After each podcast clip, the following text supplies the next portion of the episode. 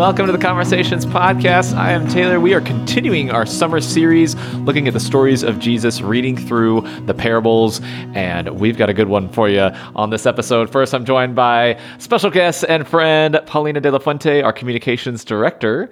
Paulina, thanks for being here. It's good to be here, especially with the other special guests. Yes, we're joined by worship pastor, the one and only Joel Hernandez. Joel, welcome back to the Thank Conversations you so Podcast. much. I'm so excited to be here. Yeah, well, you had a great message talking about forgiveness and the parable of the unforgiving servant. One of my favorite parts about this series is that each of the speakers has gotten a chance to pick whichever mm. message they want to mm. give, whatever parable they want to give. And so, what led you, Joel, to pick this one? And what do you feel like God taught you as you prepared for the message on Sunday?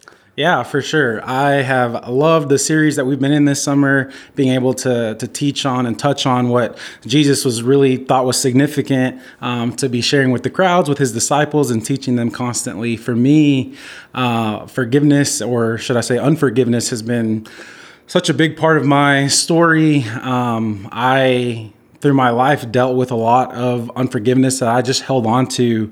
And so I was able to get to college and work through a lot of that stuff, but I saw how unforgiveness really crippled me and held me back. And so God forgave each one of us. And so we're able to forgive out of the forgiveness that He showed us.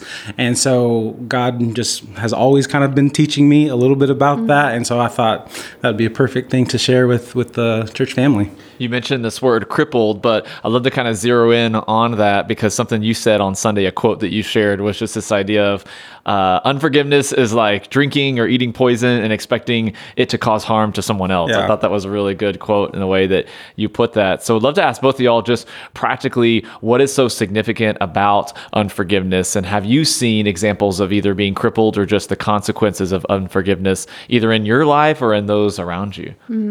Yeah, I thought listening to you give the message and just knowing certain those parts of your story that Yeah. there's really so many similarities that I have in my story of having a family member that I really needed to forgive that I had no idea that I needed that I was harboring that unforgiveness in my life until college and in crosstalk that it was mm-hmm. through going to encounter weekends and being discipled that I really was challenged to do that and to be to choose to forgive that person and I really didn't know until choosing to forgive how much it really was crippling me. And I thought honestly that I it was something that I was holding against the other person and that it was something that I was doing to them to keep them from being free because of hurting me and not mm-hmm. really the reality of it limiting me and me living a limited life, even a limited relationship with God because of that unforgiveness and not being able to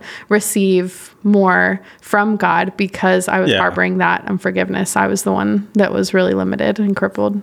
Yeah, for sure. I think with the unforgiveness that we hold, the reason why I said it it cripples us is because when we hold on to that, it we're really only hurting ourselves, and we think that oh, it's gonna really impact the other person, um, but we have to look at it through the lens of man, God forgave us of so much, and so how can I hold on to that for someone else. And I think when we, the reason why it's crippling is because it's so like me focused mm. and it's just saying like, well, they wronged me and it's all about me versus, man, I've been forgiven of so much. And so then I can give that forgiveness to other people as well. One of the things you said on Sunday, Joel, that I thought was really good was even just the definition of forgiveness, mm. because I was convicted and almost, it was almost funny just how spot on you were when you talked about forgiveness and the idea of, oh, I, I forgive them, but I never want to see them again. Or I want, I'll forgive them, but I don't want you to bring them up to me. Or I, Right, yeah, I saw yeah. them, I really want to tell them how I feel, you know, all these. So I just thought that alone, what, what other practical ways can you tell that you're maybe being crippled or just affected by unforgiveness? Are there maybe some warning signs or red flags just that you've noticed in people that it's like, eh, you might, you might want to zero in on that more than you think? For sure. I think kind of like I mentioned, but when I start defining forgiveness for myself and not for what Jesus calls forgiveness to be, that's when I notice like, okay, there's something going on in my heart where I really need to double click on that or really uh, think through exactly why I'm so impacted um, with whatever topic it would be, right? Um, because a lot of times, um, I th- yeah, I think if we add, if we think about that person, like you're saying, like if we can't, if we double click on them, on that person or that whatever happened, Mm-hmm. and it brings up some kind of like emotional response that's overly emotional, Yeah. then what's deserved in that situation, that's usually a good cue that there's some unforgiveness there Yeah. because if it's really forgiven and dealt with, then like that's not coming up over and over again because I'm not holding on to it, you know. But if I'm keeping a list, then like I'm often going that I'm like not willing to let go of, then I'm going back to it again and again. And that's usually a good cue for me is if I'm not, if there's something small that I'm then having this big trigger response to, Yeah. then there could be other things going on too. But either way, I need to deal with it, whether it's through forgiveness or, you know, just looking at different things closer, then that's just, that's a practical way that Mm. clearly I'm not having a rational, equal response For to whatever is going on there. Yeah, yeah. I think even just uh, that's a great segue, Joel, into what you shared about what forgiveness is. You mentioned here in the slide uh, the act of pardoning an offender or to let go of, and then what forgiveness is not, because even that can be Yeah. uh, confusing. So, as far as for- for- forgiveness is not excusing or forgetting or even just the feeling and following the feeling uh, with that. And then you followed that up by sharing, we can forgive because we have been forgiven. Maybe Yeah. think of the verse, we love because he first loved us. Right. And just that idea that we can forgive because we have been forgiving. And then you tagged on that. I'm just kind of re uh, telling your sermon here for a second. But the next point that was an unforgiving heart reveals an unforgiven heart. So, really, what is this concept? We look at this in the parable in Matthew 18, where you have the servant that is forgiven and yet does not forgive someone who owes them a debt. Uh, and so, just this idea of an unforgiving heart reveals an unforgiven heart. What is so significant? And just even practically, what does it look like to receive God's forgiveness for us? Mm-hmm. I think it's first understanding that we have, kind of like I shared, we racked up this debt. We've all sinned, fallen short of the glory of God. We all have to pay the price of sin. And luckily, Jesus, you know, lives the perfect life that we couldn't live, dies the death that we deserved, and pardons us. And that's that pardoning that I talk about, that that's the act of forgiving. He doesn't see our sin anymore, or he sees our sin, but he doesn't hold it against us because that's his goodness, right? And so when when I say an unforgiving heart reveals an unforgiven heart means if we truly, truly have received God's forgiveness, how can we look at someone else and say, "Oh my goodness, I can't, I can't, I can't forgive them," hmm. when we've been forgiven of so much, hmm. you know? Yeah, I think one of the most encouraging things in my faith has been that we can just let the Holy Spirit convict us and he will. You know, that's his one of his jobs is to convict us of our sin and so we can on the one hand, we could be on the side that we don't want to look at our sin and so we just don't want to listen to him when he convicts us and that can make us not mm-hmm. receive God's forgiveness. But on the other side, we can also be so overly judgmental, like Sean talked about the week Yeah. before, and just always pronounce shame and judgment over ourselves. And that's not the Holy Spirit's voice either. And so just trying to let the Holy Spirit do the Holy Spirit's job, which is to convict, and trusting Him to do that. I think that helps so much because then I don't need to be the Holy Spirit in my life. I just Right. need to let the Holy Spirit do the Holy Spirit's job to convict, you know, then that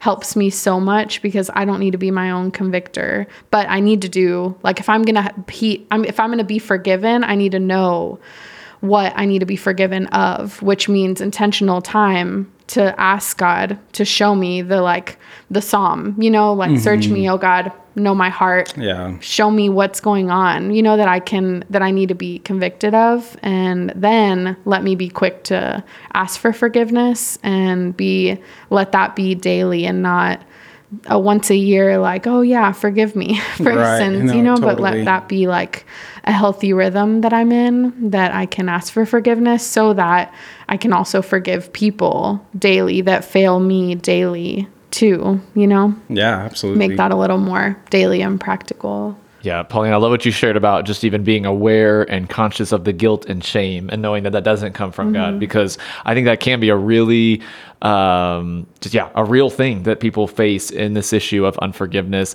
I also think I was talking to our prayer pastor Rhonda about this yesterday, actually, and she just brought up even just a lot of this is deep wounds that it's a process. Like forgiveness Right. is a process, Yeah, and so sure. uh, it, it's not as simple as just a one and done. And so there can be a lot of guilt and shame that can sneak in there that the enemy, because the sad thing is the enemy's not done. So whatever had happened to you, he's still Mm. trying to either have you relive that over and over and just get stuck in this cycle, Mm. uh, or he can just be trying to to bring you under with a lot of guilt and shame Mm. associated to the unforgiveness or the response to that. So it really is a double whammy that can be it can be really hard. Uh, Joel, one of the things you kind of listed out four kind of steps. I'd love to kind of break that down real quick as Yeah. far as uh, acknowledging the offense, remember God's forgiveness, release the hurt, and pray for the person who hurt you. So this first part about acknowledging the offense, you brought up Psalm 56, uh, 56, 8, that I thought was a neat way you tied that in. Yeah. Maybe just share a little bit more about practically what this looks like, because I think this is a healthy uh, starting place for a lot of people that think, oh, I'm supposed to either just completely forget or just kind of try to normalize what happened to me. But what's so significant about starting with acknowledging the offense? Yeah, I think it's it stood out to me because I grew up where feelings and emotions it was like oh just kind of stuff it down deep. You don't have to address it. You don't have to just move on. It's better for you. It's better for the other person. Mm-hmm. And that's just not true. Like again you, you brought up psalm 56 8 where david is talking and praying with the lord and kind of lamenting what's going on in his life. And so mm-hmm. it's so important that we just whatever was done to us that we just are able to talk about it with god with other people that god has put in our lives mm-hmm. because we're meant to not do this life alone but with community um, and so it's it's so important that we acknowledge what's going on with each one of us Yeah, how cool that the God of the universe who sees everything takes that time to stop and actually knows our every tear, you know? Yeah. Nothing is, if he's going to stop and acknowledge it, you know, then why do we speed past it and Right. even feel the, like you said, so much of how we were raised goes into that, you know, that we can automatically hear the response. Add the response that we've gotten from others, whether it be parents or other adults or voices, you know, Yeah. and apply it to God as if God's the one that's like, get up, get over it, you know, let's move on and apply, even misapply this principle of forgiveness instead of what the Bible teaches us that God knows every tear and how amazingly unbelievable that is and how that shows us God's heart. And how we have examples like David in the Bible because I feel like God could have totally just written that or left that out or kind of just focused on everything but David can be very real towards God Mm-hmm. Totally, and very yeah. real towards the offenses that were done to him and and just the way in which he was at one point running for his life and he's just crying out to God and he's like you know asking where are you so there really is a, a, a real a realness to that that I think is is neat. These next two, remember God's forgiveness and then releasing the hurt. They may sound like simple, you know, next steps, but I'd love to kind of hear y'all's thoughts. One of the things that both of y'all mentioned in part of your stories is the role that encounter and even just community, whether it's through discipleship or just through friendships and relationships, the value that those played. So what what is the significance and the role that community and encounters and prayers and all of that, how do they play a role in just these next two steps about remembering God's forgiveness and then releasing the hurt? Yeah, I think something Encounter taught me early on was that when you're alone in your sin, it's easy to hear that only the enemy and in about your sin. And when you share with someone and you watch that the truth of the Bible that says that all sin is common to man, you know, and so to watch when someone your prayer partner across from you is not surprised by your sin, mm-hmm. you know, and to hear that it's not like what, you know, but they just know because they have the sinful nature, the same sinful nature in them, even if it doesn't look the same way, you know, and so to see that and then to Joel, you shared First John 1 9 that says if we confess our sins, like Taylor just read, but I love that if we confess our sins, he is faithful and just Yeah. and will forgive our sins, will forgive us of our sins and purify us from all unrighteousness. I just love that it says that if we confess our sins, he is faithful. And so mm-hmm. the promise is that because he is faithful, not because we are, you know, and so just realizing that at so many encounter weekends and in community groups and relationships with people that we we do the confessing but then we only get forgiven because God is faithful. So it's not that I need to do something else. It's just that God is faithful to do it. And when you get to bring someone else into that, you realize that they have the same, they have stuff that they need to be forgiven for too. And it kind of it breaks through that darkness that the enemy wants to hold us in. That's Yeah. the isolation and the, you know, only you struggle, only this sin and issues are only things that you're hold, held by Mm-hmm. and that God's forgiveness can't touch it and that the light can't get through to it. Yeah, for sure. I think hearing other people's testimony specifically at Encounter mm-hmm. is what really impacted me is saying like, man, someone else has gone through something significant or held on to something that mm-hmm. I feel like is significant and being able to see how God worked and was faithful in their life and to see mm-hmm. like, man, that really encourages me to like give all my stuff to Jesus because number one, he can handle it. I think that's sometimes the biggest lie that we believe is like, well, I just, I have too big of things. I don't know that other people want to hear this or that even God can sure. handle it. But the truth is, man, our, our God can handle anything that we lay at his feet. Um, so we, we've talked about this, right? But remembering God's forgiveness really is the, the key to being able to release. That's why those two points mm-hmm. kind of go one mm-hmm. after the other. Mm-hmm. Um, that's how we are released, knowing like, man, God's got this taken care of. Yeah. And then this last one here is a doozy. It's the pray for the person who hurts you. Uh, and just even you quoted here Matthew 5 44. But I tell you, love your enemies and pray for those who persecute you. Uh, that is so hard. I feel like you could get t- through the first three and then be like, okay, I- I'm done with them. I'm done, you know, like almost in that same boat, like you said earlier, Joel, of like, okay, I just don't want to think about him anymore and just don't Right. bring him up. But this is this is a very active next step here as far as continually and just praying for the person who hurt you.